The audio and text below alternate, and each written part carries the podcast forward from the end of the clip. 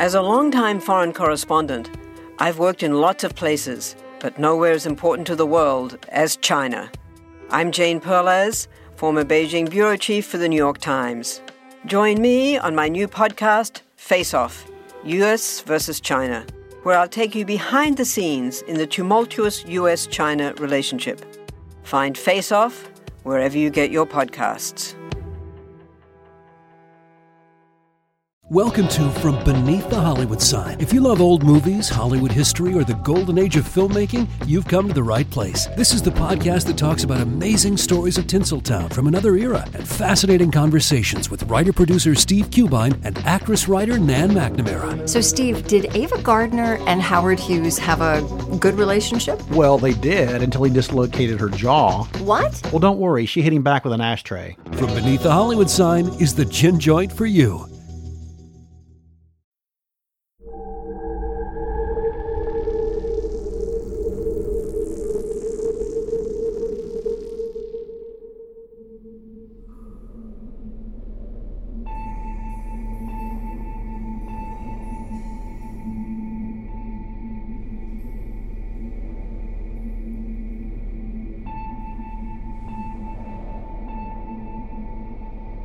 On September 18, 1946, Mammoth Cave National Park was officially established. Encompassing 52,830 acres of land, it is home to the longest known cave system in the world, the Mammoth Flint Ridge Cave System, which includes more than 400 miles of surveyed terrain.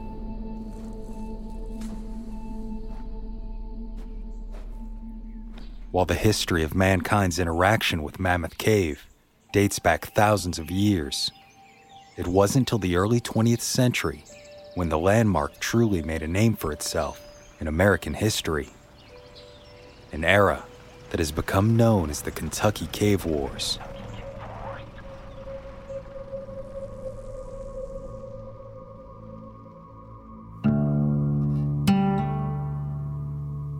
During this time, those living in the cave country of central Kentucky found it difficult to generate enough income to support a family solely by farming. The poor soil, which brought little profit, influenced families to seek out alternative forms of business, and for many, profit could be found in the multitude of natural caves found throughout the area. Mammoth Cave had been used on and off as a profitable tourist attraction since the 1830s, so it made sense that other locals, with their own caves, should be able to make financial use of them as well. So by the 1920s, an abundance of privately owned caves began competing for the attention and money of visiting tourists.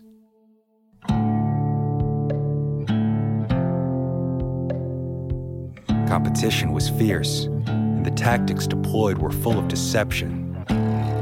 The national park became the target of every other cave owner in the area, some of which placed misleading signs along the road to Mammoth in an attempt to lead visitors away from their intended destination toward locally owned caves.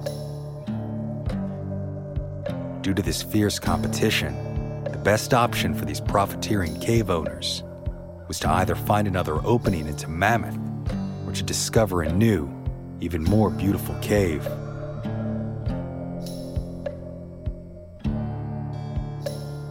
Cave fever escalated quickly, but it would not end happily, as the most prolific cave explorer of Kentucky found himself trapped in one of these new discoveries.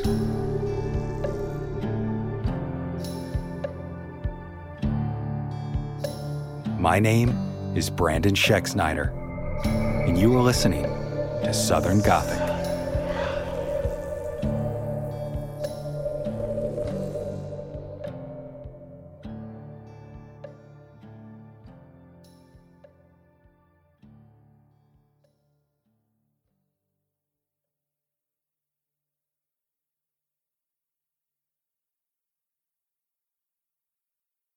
On July 20th, 1887, William Floyd Collins, the man who would one day become the quote, greatest cave explorer in the world, was born into a family in Auburn, Kentucky.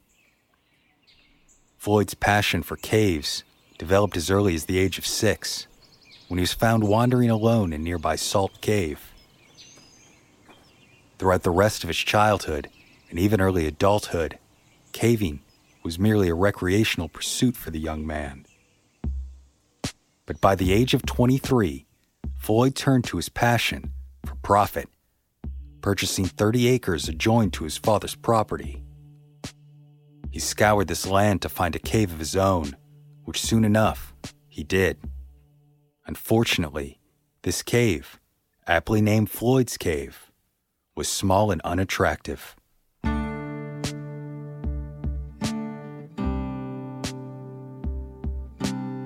So in 1912, he went to work as a cave guide for Edmund Turner, who three years later discovered Great Onyx Cave.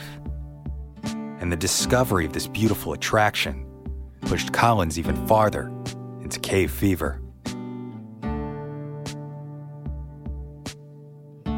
Then, in 1917, the Collins family officially entered into the Kentucky Cave Wars after Floyd discovered Crystal Cave. Crystal Cave was beautiful. Its great room was 65 feet high, and the wall encrusted with hundreds of white and cream colored crystals, known as gypsum flowers, some measuring more than 18 inches long. So the Collins family opened it up to the public as a show cave, charging an admission fee to visitors and tourists. Unfortunately, the cave's location was fairly remote compared to others in the region and failed to attract a significant amount of visitors. So Floyd Collins continued his search to either locate a new entrance to Mammoth Cave, which would garner attention, or locate an altogether new cave that was closer to Mammoth and Crystal. His location was key, drawing visitors to the site and increasing profits. But Floyd's drive was not solely monetary. The man genuinely had a passion for these natural wonders and aspired to discover as many of their secrets as he possibly could. A passion that bordered on mania.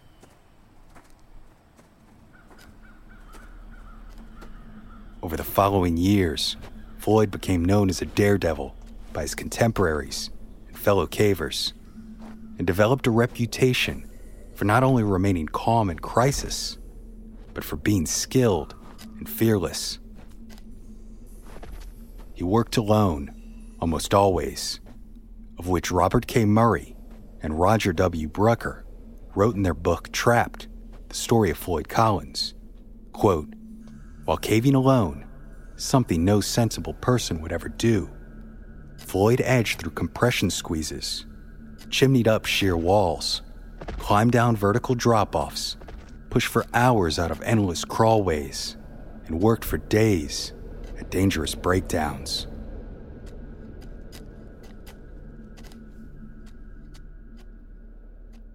Then, in 1925, still on the hunt for a new cave, Collins made agreements with three area farmers who owned property closer to the main highway.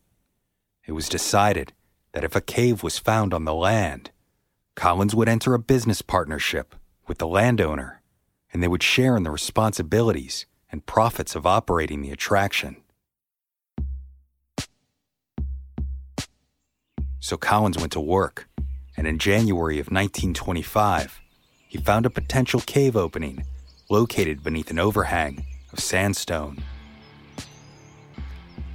The entrance, however, was small, and it would take three weeks of work to expand the hole large enough to allow a man to slip through and explore. But Collins was convinced a great cave lay beyond this treacherous path, which he began carving out of the limestone. And by employing crowbars, shovels, and dynamite, he made it possible to squeeze further and further into the cave. Some of the chutes and passages were so narrow, one only 10 inches high, that to pass, Floyd had to lay flat on the ground and squirm his way through.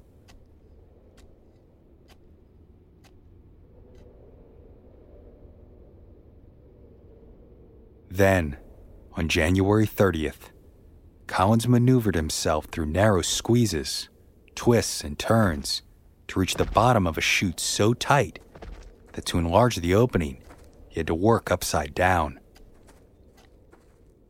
Once successful, he traveled through and landed on a narrow ledge overlooking a hole 60 feet deep, which he then descended into. Unfortunately, Collins saw nothing of interest, but it gave him hope because caverns of this nature typically gave the promise of more passages to explore.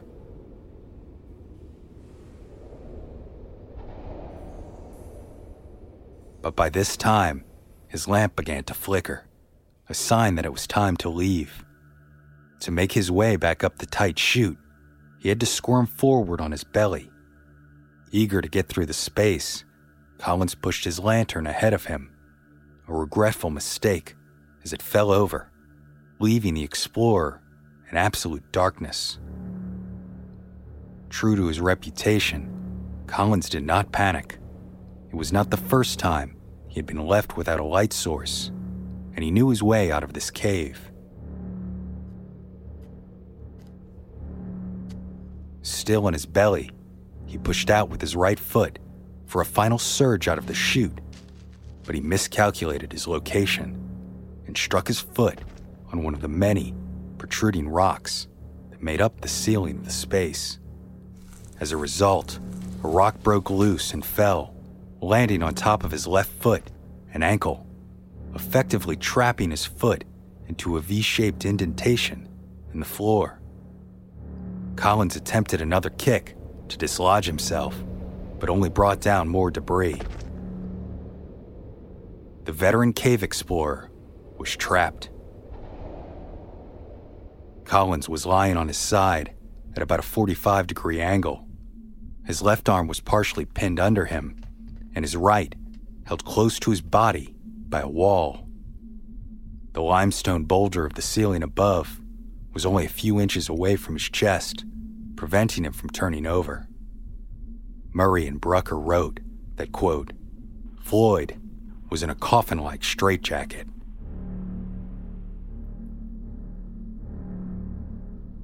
Now the panic had set in. In the darkness, Collins was unable to assess the situation and began to shift and twist his body in any way possible in an effort to free himself.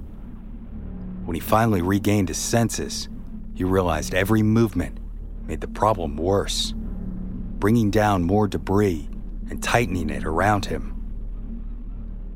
The only thing left for Floyd Collins to do was to yell and scream for help, which he did until finally he went hoarse and could scream no longer.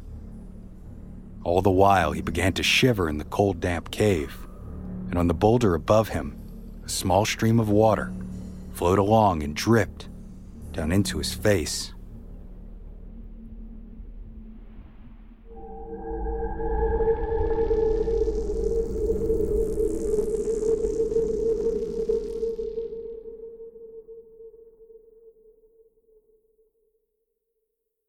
Save big money when you start your next project today at Menards. Check out our great selection of garage and utility lighting options in stock, ready to take home today. We carry everything to help you illuminate whatever project you're working on. Shop garage and utility lighting products in store at your nearest Menards. You can also view all of our entire selection of lighting options today on menards.com. Save big money. Y'all, I want to take a quick minute to tell you about one of my favorite nonprofit organizations here in Middle Tennessee. It's called Poster Nashville. Now, this organization supports people during times of housing or medical crises by providing compassionate, temporary care for their pets. That's right, Poster helps secure loving homes for beloved little furballs when their human companions are going through things that might otherwise cause them to have to give them up.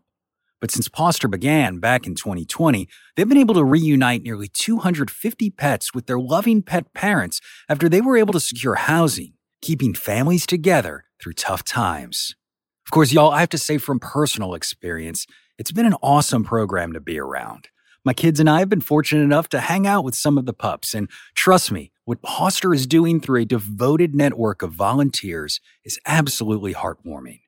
So if you'd like to help, Poster is in the middle of their annual fundraiser right now, trying to hit a goal of $20,000, and it would mean the world to me if you'd consider helping us get there. All you got to do is visit southerngothicmedia.com slash bark. That's right, southerngothicmedia.com slash bark.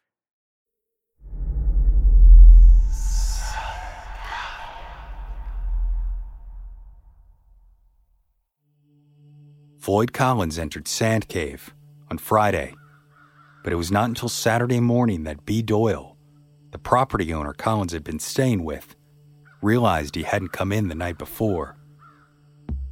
Eventually worried, Doyle went down to the cave and called for Collins, but after receiving no answer, he assumed Floyd was not inside.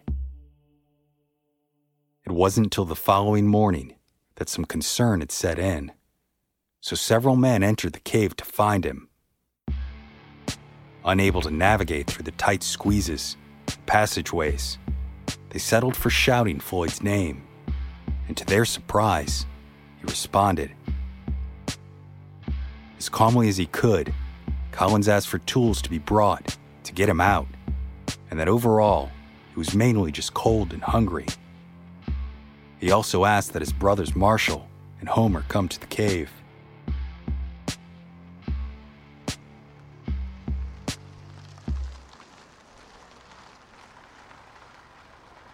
Marshall arrived first with a group of five men, but of those men, only one was able to make it all the way to Floyd's location, while the rest, including Marshall, got stuck or left out of fear.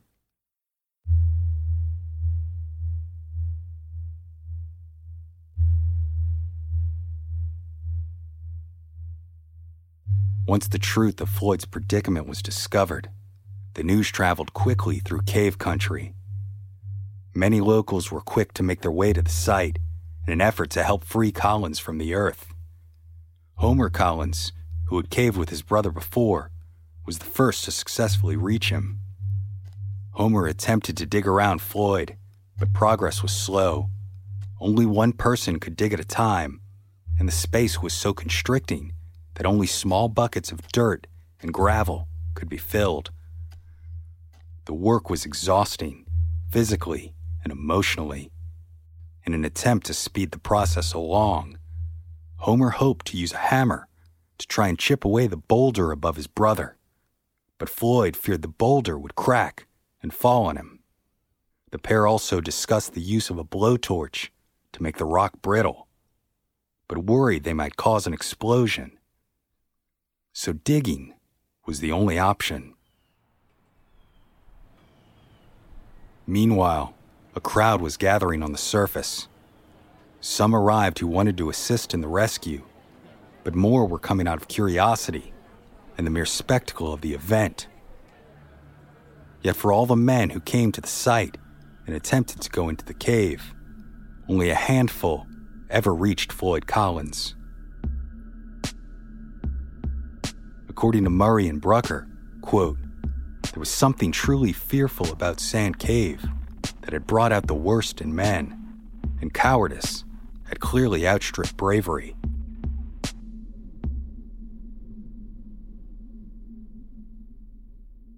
Soon enough, local media began reporting on the incident.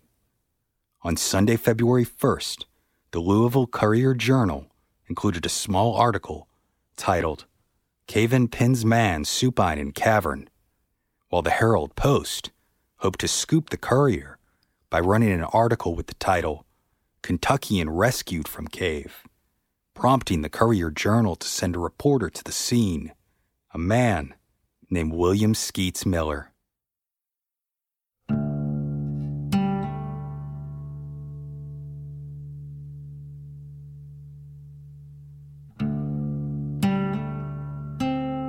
Upon arriving at Sand Cave and asking about the situation, Homer Collins told Skeets to go into the cave and find out for himself. So he did, and surprisingly, the reporter was one of the few men both skilled and brave enough to reach Collins. As a result, Skeets himself would begin to assist in the rescue attempt. The outside world soon began to crowd in on the Kentucky cavers. Not only was there an ever increasing number of curious onlookers showing up at the cave, but people from outside of cave country were also arriving to assist. Many who came had no special means of assistance, but some were miners, stonecutters, and the like. And one such man was Henry Carmichael, the superintendent of the Kentucky Rock Asphalt Company, which mined sandstone. When Carmichael arrived, it was clear there was no order to the rescue attempts whatsoever. No one was visibly in charge. Work was being done in the cave itself, but the outside was a mess. So he took control and began managing the situation. Meanwhile, progress was still being slowly made inside the cave. Johnny Gerald and Skeets Miller took turns digging around Floyd in an effort to make space, in the hopes that they could use a crowbar to lever the rock off of Floyd's foot. As Skeets worked, he interviewed the trapped explorer, and at night, upon leaving the cave, Skeets filed his story. And on Tuesday, February 3rd, cities like Chicago, Washington, and New York began running papers with headlines like Cave Victim Near Release and Kentuckian Trapped Alive by Seven Ton Boulder. Most big city papers ran short and somewhat garbled articles due to the secondhand information they received. But it was this coverage that first gave the cave its name Sand Cave, a name that was completely inaccurate. Although there was sandstone over the cave entrance, the entire cave itself was actually cut from limestone.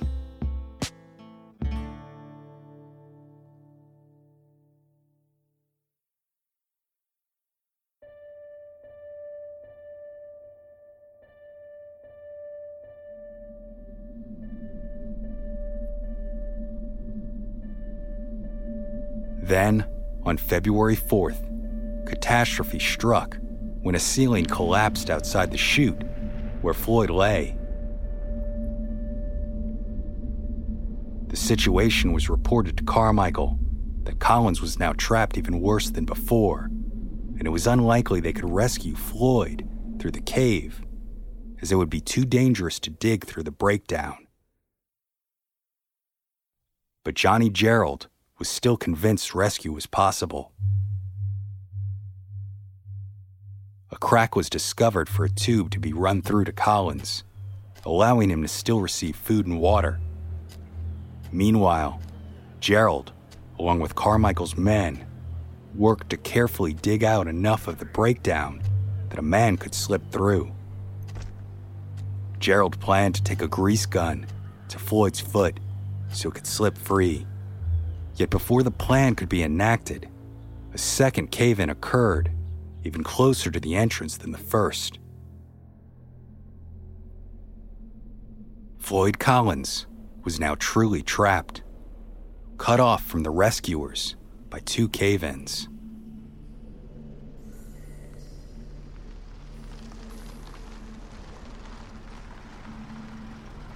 Soon enough, the state of Kentucky arrived to take control of the situation. Soldiers were brought in to secure the site, and anyone who did not need to be there was sent away. Since the second breakdown, it had been decided that their problem was no longer caving expertise, but rather engineering. So, at Carmichael's suggestion, they began digging a shaft on February 5th using only shovels and pickaxes so as not to trigger more cave ins. At the outset, they were confident and making good time, but eventually, the men hit limestone and everything slowed to a crawl. This slow progress left newspapers to invent stories on their own to keep up public interest. One told of Floyd's loyal dog sitting at the cave entrance, and another of a woman waiting for Floyd to be rescued so they could marry. By this time, the story had become viral, and notably was the first non political event that the radio played a major role in disseminating to the public. The dynamic story continues to unfold in Cave Country, Kentucky, where a man has become trapped in a cave by a boulder. But a recent cave-in has many wondering if the man can be reached in time.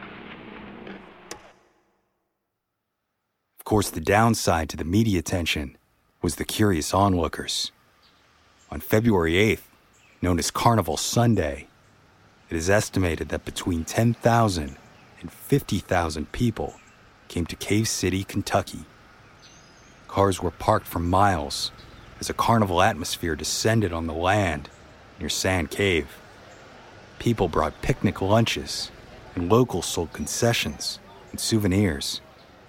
Yet many who came that day left convinced that the whole thing was a hoax, because there was nothing of note to be seen happening around the cave.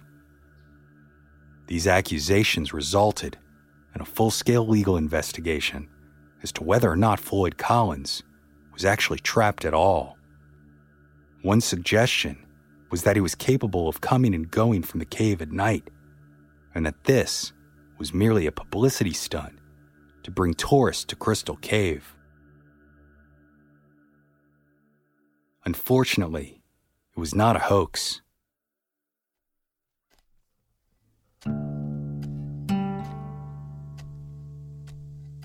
On Monday, February 16th, the men reached Collins.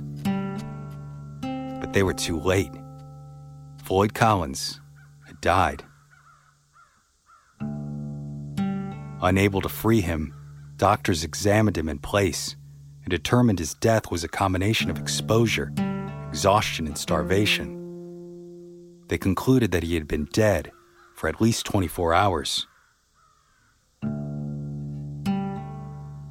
Later, a more detailed coroner's inquest determined that starvation was likely the primary factor, and although they could not be exact as to the date of his death, it was estimated that Floyd Collins probably died sometime on February 13th, 1925, less than three days before the men could reach him.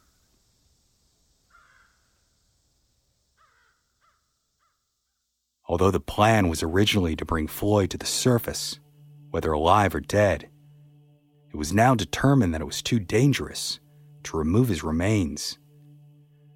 The rescue tunnel had come out in front of Floyd, not behind him, as had been intended. And for an unknown reason, Floyd was discovered tightly packed with gravel and dirt. All the prior work done to free him had been undone. The earth would not give up Floyd Collins. And so both the tunnel and Carmichael's rescue shaft were sealed. Floyd Collins remained in Sand Cave, and a makeshift funeral was held outside the entrance.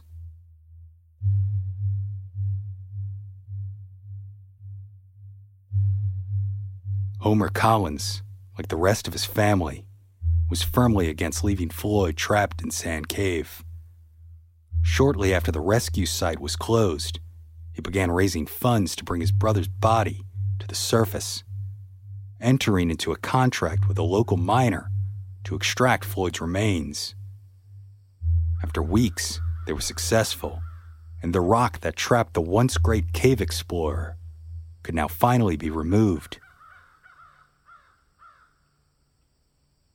It was said to have been shaped like a leg of a lamb, and although initial estimates put its weight at over 50 pounds, it actually only weighed about 27.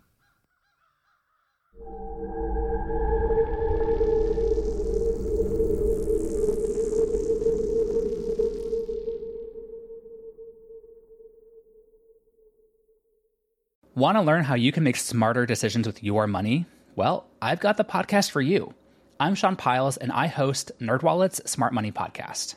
On our show, we help listeners like you make the most of your finances. I sit down with NerdWallet's team of nerds, personal finance experts in credit cards, banking, investing, and more. We answer your real-world money questions and break down the latest personal finance news. The nerds will give you the clarity you need by cutting through the clutter and misinformation in today's world of personal finance. We don't promote get rich quick schemes or hype unrealistic side hustles. Instead, we offer practical knowledge that you can apply in your everyday life. You'll learn about strategies to help you build your wealth, invest wisely, shop for financial products, and plan for major life events. And you'll walk away with the confidence you need to ensure that your money is always working as hard as you are. So turn to the nerds to answer your real world money questions and get insights that can help you make the smartest financial decisions for your life. Listen to NerdWallet's Smart Money Podcast wherever you get your podcasts. Hey there, I'm Dylan Lewis, one of the hosts of Motley Fool Money. Each weekday on Motley Fool Money, we talk through the business news you need to know and the stories moving stocks on Wall Street. On weekends, we dive into the industries shaping tomorrow and host the experts, authors, and executives that understand them. Tune in for insights, a long term perspective on investing, and of course, stock ideas. Plenty of them. To quote a listener, it pays to listen. Check us out and subscribe wherever you listen to podcasts.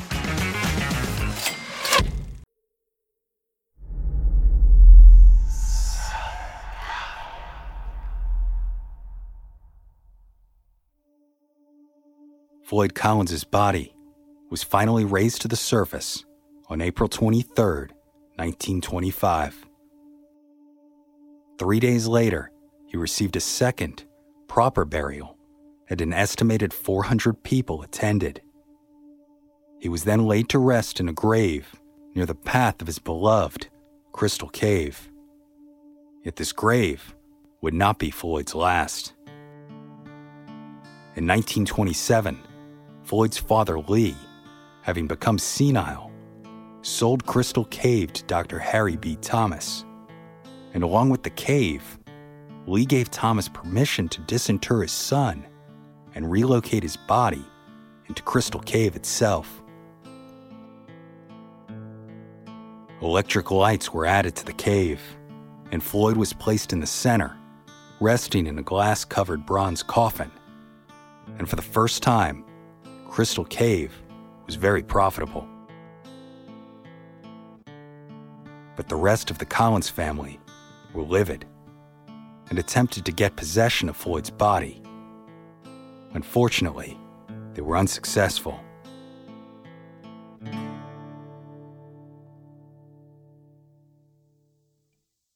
Then, on the night of March 18, 1929, Floyd's remains disappeared from Crystal Cave. A full search involving the police occurred, and the next day, he was found, hidden in a sack on the edge of the Green River, no more than 800 yards from the cave. Gruesomely, his leg was missing and never recovered. And regrettably, the perpetrator was never caught, although some still speculate today that Thomas orchestrated the entire event for publicity.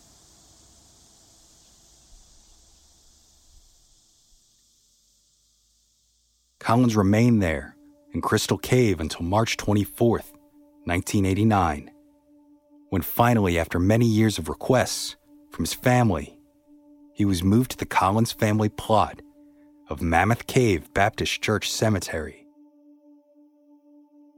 His epitaph reads, The greatest cave explorer ever known.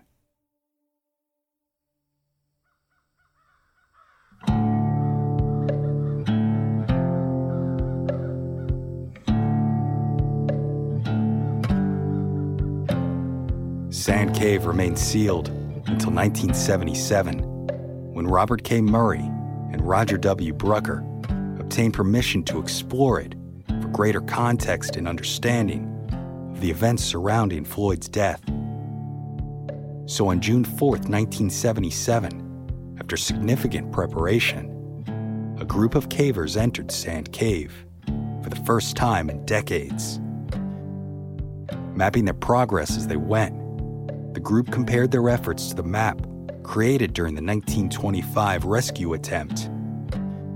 It was a tight and difficult expedition, as they were forced to squeeze and squirm through the narrow passages. And every so often they came across artifacts from the 1925 rescue attempt a green glass Coca Cola bottle, a pipe tobacco tin, a whiskey bottle, and even a rusted L&N Railroad lantern with a still intact glass globe and wick. But the most impactful discovery they made was a small 9 inch crack that had rescue workers found in 1925 would have given them access to warm, feed, and hydrate Floyd while rescue efforts continued, making the numerous days spent digging a shaft completely unnecessary.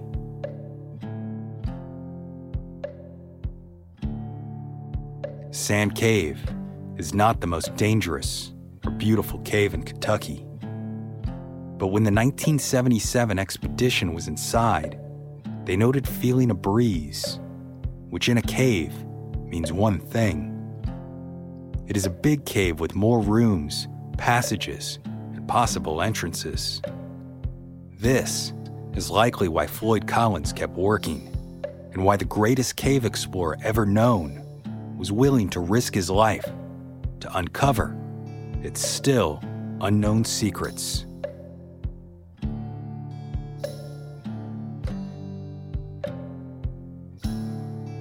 My name is Brandon Schexnayder, and you've been listening to Southern Gothic.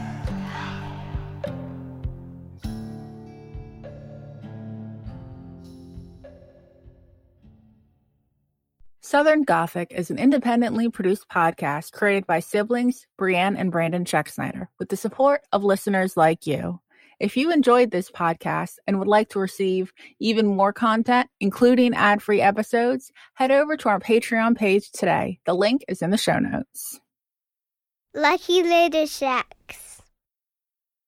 What do you get when you take two childhood friends with a passion for unexplored history and a whole lot of booze? You get us, Queen's Podcast. And here at Queens, we are spilling the tea on all kinds of women from history. From New Orleans voodoo queen, Marie Laveau, to Marie Antoinette, and everything in between. Each queen is paired with a cocktail recipe that will totally get you in the mood to hear the fun, dramatic, and juicy stories of fascinating women from history. Listen wherever you get your podcasts. Cheers! Have you ever wondered who the Mary was from Bloody Mary? If the Loch Ness Monster was real, or if Ouija boards actually worked? On each episode of the family friendly Unspookable, we look at the histories and mysteries behind your favorite scary stories, myths, and urban legends to get the real stories behind the scares. Want to solve your next mystery? Find and follow Unspookable now wherever you get your podcasts